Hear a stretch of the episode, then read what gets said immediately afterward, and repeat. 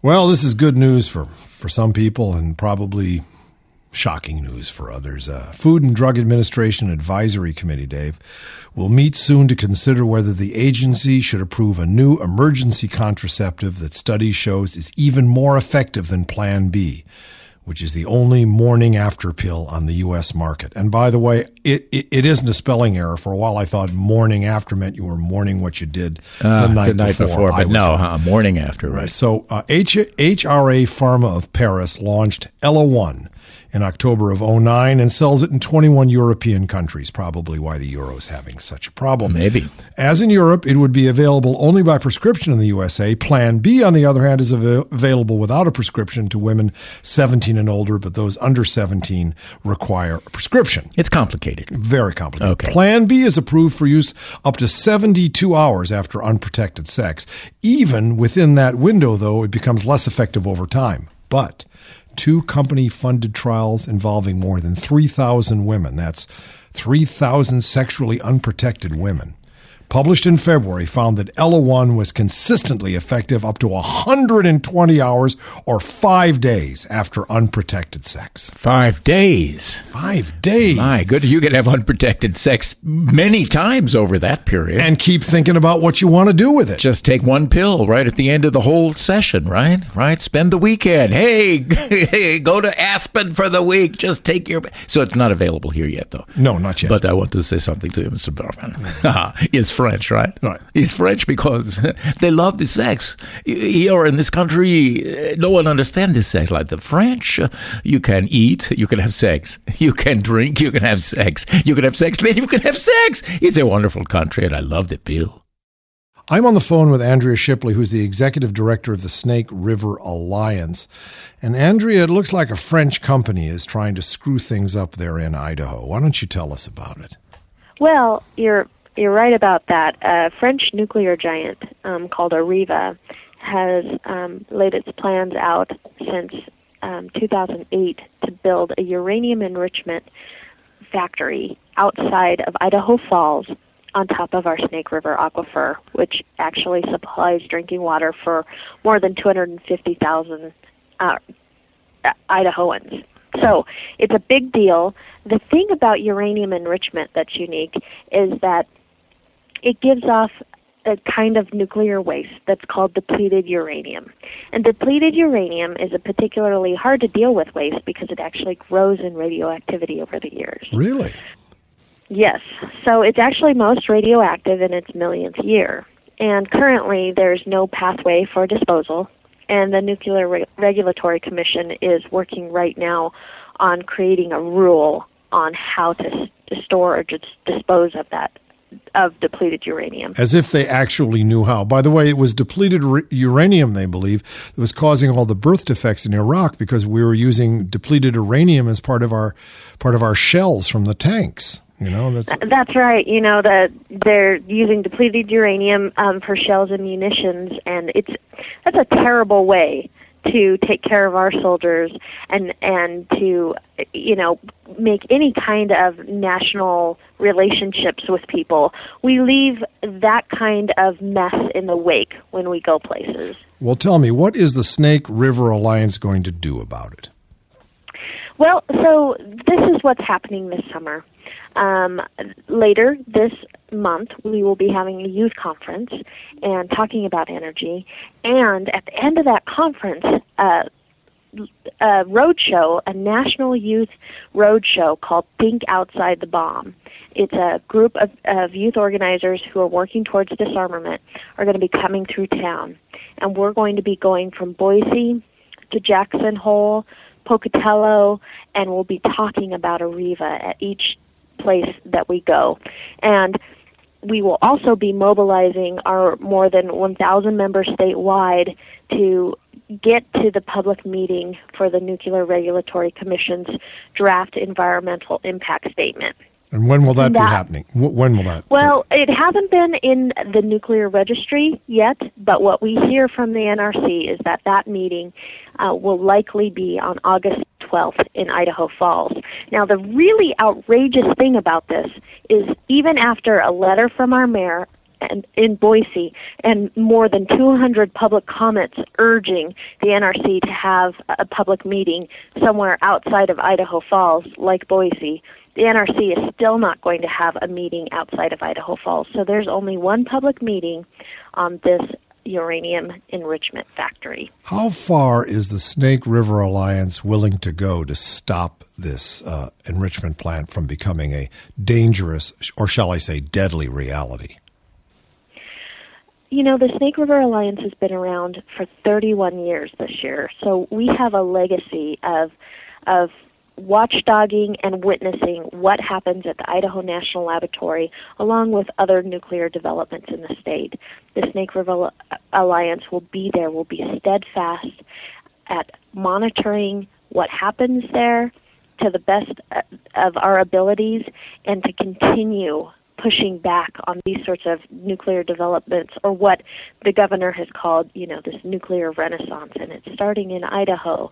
Well, we think differently. We think there's a better better solution. We think clean energy, solar, biomass, geothermal, wind, conservation and energy efficiency are the best routes to go, and that we will never give up on our Snake River aquifer. Well, thank you, Andrea. I just shudder at the at the the spinmanship of nuclear renaissance. We're going to stay on top of this with you.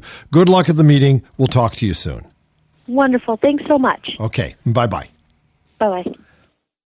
Another exciting moment in Wall Street not playing ball. An independent commission investigating the causes of the financial crisis has subpoenaed Goldman Sachs of Crap, claiming the firm has been uncooperative in providing information needed to investigate causes of the 2008 market meltdown. Goldman Sachs of Crap? Uncooperative? No. Say it isn't so. The FCIC's chief complaint appears to be that Goldman has been slow to respond to requests for information. This is no surprise since most of the information is damning. The Commission's top two officials said Goldman responds to document requests with large volumes of unindexed records instead of targeted responses to specific questions these guys, I mean, talk about bad PR. Talk about just blowing it, showing everybody just how deeply involved they are in this muck. Uh, the commission called Goldman's efforts, quote, deliberate and disruptive and abysmal, unacceptable likening Goldman's participation to pulling a dump truck up to their office and dumping a bunch of rubbish. Well, just about everything coming out of that concern is rubbish, but the bunch of rubbish that's been dumped on us thus far is those Goldman Sachs crap executives who appeared before Congress. When are we going to perp walk those fools?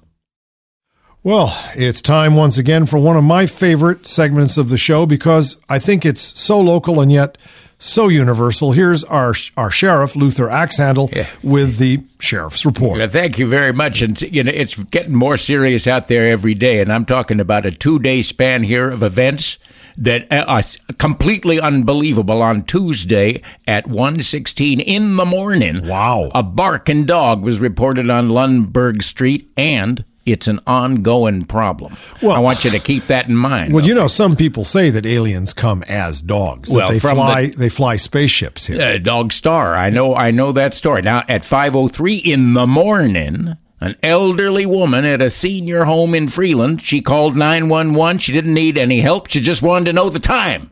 She called 911 for the time. It She's was five, using local resources. 503 in the morning. I, and I, I, don't suspect her. I want you to know, but I just thought you'd like to know that item. However, at 925 morning in the same day, a chain link fence was stolen sometime over the weekend. Wait a minute. How do you how do you steal a chain link fence? We're talking crop circles here, Mr. Bergman. Chain circles. Really? All right. Okay, now, go ahead. Yeah. Same day, 4:05 p.m. A caller complained about someone using a trailer as a home on Hawaii Lane. Aliens, for uh, sure. They moved in. Where else can they live? There you go. At 4:28, this is barely not even a half an hour later. Wow. A 50-year-old man with long curly hair was seen sitting in a transit shelter at Bayview Park and ride, and he was drinking beer.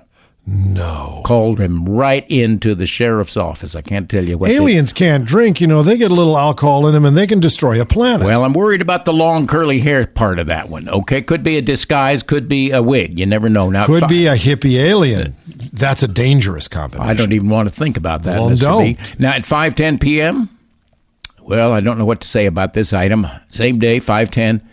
A driver in a white Chevy pickup drove into two vehicles in the parking lot at the Freeland Shopping Center and then got out and walked to the drugstore. I, I just don't know what to make of that one at all. You know, that's really crazy. Well, the next day, I told you this is a two day two day event we've had here. On Wednesday, the next day at two ten in the afternoon, a large oil sheen, nearly a quarter mile long and 72 feet wide, was seen off East Point Drive. Well, you know why, of course. They, they they just don't repair the spaceships the way they used to. Those they're they're driving junkers. I got a feeling that one crash landed out there because I know that slick from the Gulf. It ain't reached here yet. Maybe by Christmas. Okay, and my, my, my final item from the sheriff's report today, and and I think uh, well, this is a sentimental one, and I don't think aliens had anything to do with this, and yet, well, I know what they like. And I, I feel like I, I know what they're serious about, and so at uh, 12:48 p.m., a large pot filled with red geraniums was stolen from Bayview Cemetery. Oh. Now, those aliens, I know they like the red flowers.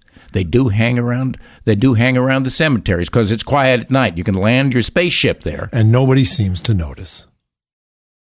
Well, here I come coughing up another piece of good news. This one out of USA Today, my McNewspaper. American cigarettes could pack a more toxic punch than foreign brands, say researchers at the U.S. Center for Disease Control and Prevention. Hey, we've done it again. We lead the way. 5% of the population, we consume 25% of the resources. And our cigarettes are deadlier. Yeah! In one of the first studies of its kind, researchers compared the levels of tobacco specific nitrosamines, a main carcinogenic component of tobacco, in cigarette butts and in smokers from several countries. The result? All cigarettes are not the same, and cigarettes across countries do not deliver the same amount of carcinogens to people. In fact, the amount of tobacco specific nitrosamines in U.S. brands, get ready, let's have a fanfare, is about triple that of brands from Australia, Canada, or the United Kingdom. Nah, yeah. I'm holding my hand a real American coffin nail, not like those wussy European brands. Wow, these spikes killed the Marlboro man. They're the real thing. Well, cigarette tobacco varies both by manufacturer and where the product is made. For example, American brands use the so-called American blend tobacco, which contains higher levels of nitrosamines than cigarettes from Australia, Canada, and the UK, according to the researchers. Yeah, it's really bad tobacco. And ever since they're putting filters on tobacco, which is forever, they've used this awful uh, just crap from from Connecticut. They used to grow it out of Virginia, and a lot of uh, British cigarettes still use real golden, you know, Virginia tobacco. Not the crap we sell on the shelves for now. What eight dollars a pack? Okay, in those countries, we're talking about everybody, but here, cigarettes are made from bright tobacco, which is lighter in color and flue cured. This process makes cigarettes with lower levels of nitrosamines. If the FDA determines that reducing the level of nitrosamines would be a public health benefit, then it could mandate a change in all tobacco products on the market. Quote, there are two things in the paper that are disturbing to me, said Dr. Norman Edelman, Chief Medical Officer for the American Lung Association. First, it seems as if U.S. smokers get more exposure to this deadly carcinogen than smokers in other countries. Yeah, well, that worries me too, Norm. Uh, secondly, there is the oblique suggestion that it might be worthwhile to try to reduce the levels of this carcinogen in tobacco smoke. This smacks of suggesting that we make cigarettes safer. However, there are dozens of carcinogens in cigarette smoke. There is no reason to believe that reducing one will make smoking safer. Absolutely true. But wait, let's hear from Philip Morris. David Sutton, a spokesman and spin master for tobacco giant Philip Morris USA, said the funding was not surprising. Wait a minute. I thought that smoking cigarettes was supposed to stunt your growth, and here we've got cigarette giant. Well, let's just let's just go with it and take it on good faith. Let's see what Sutton has to say.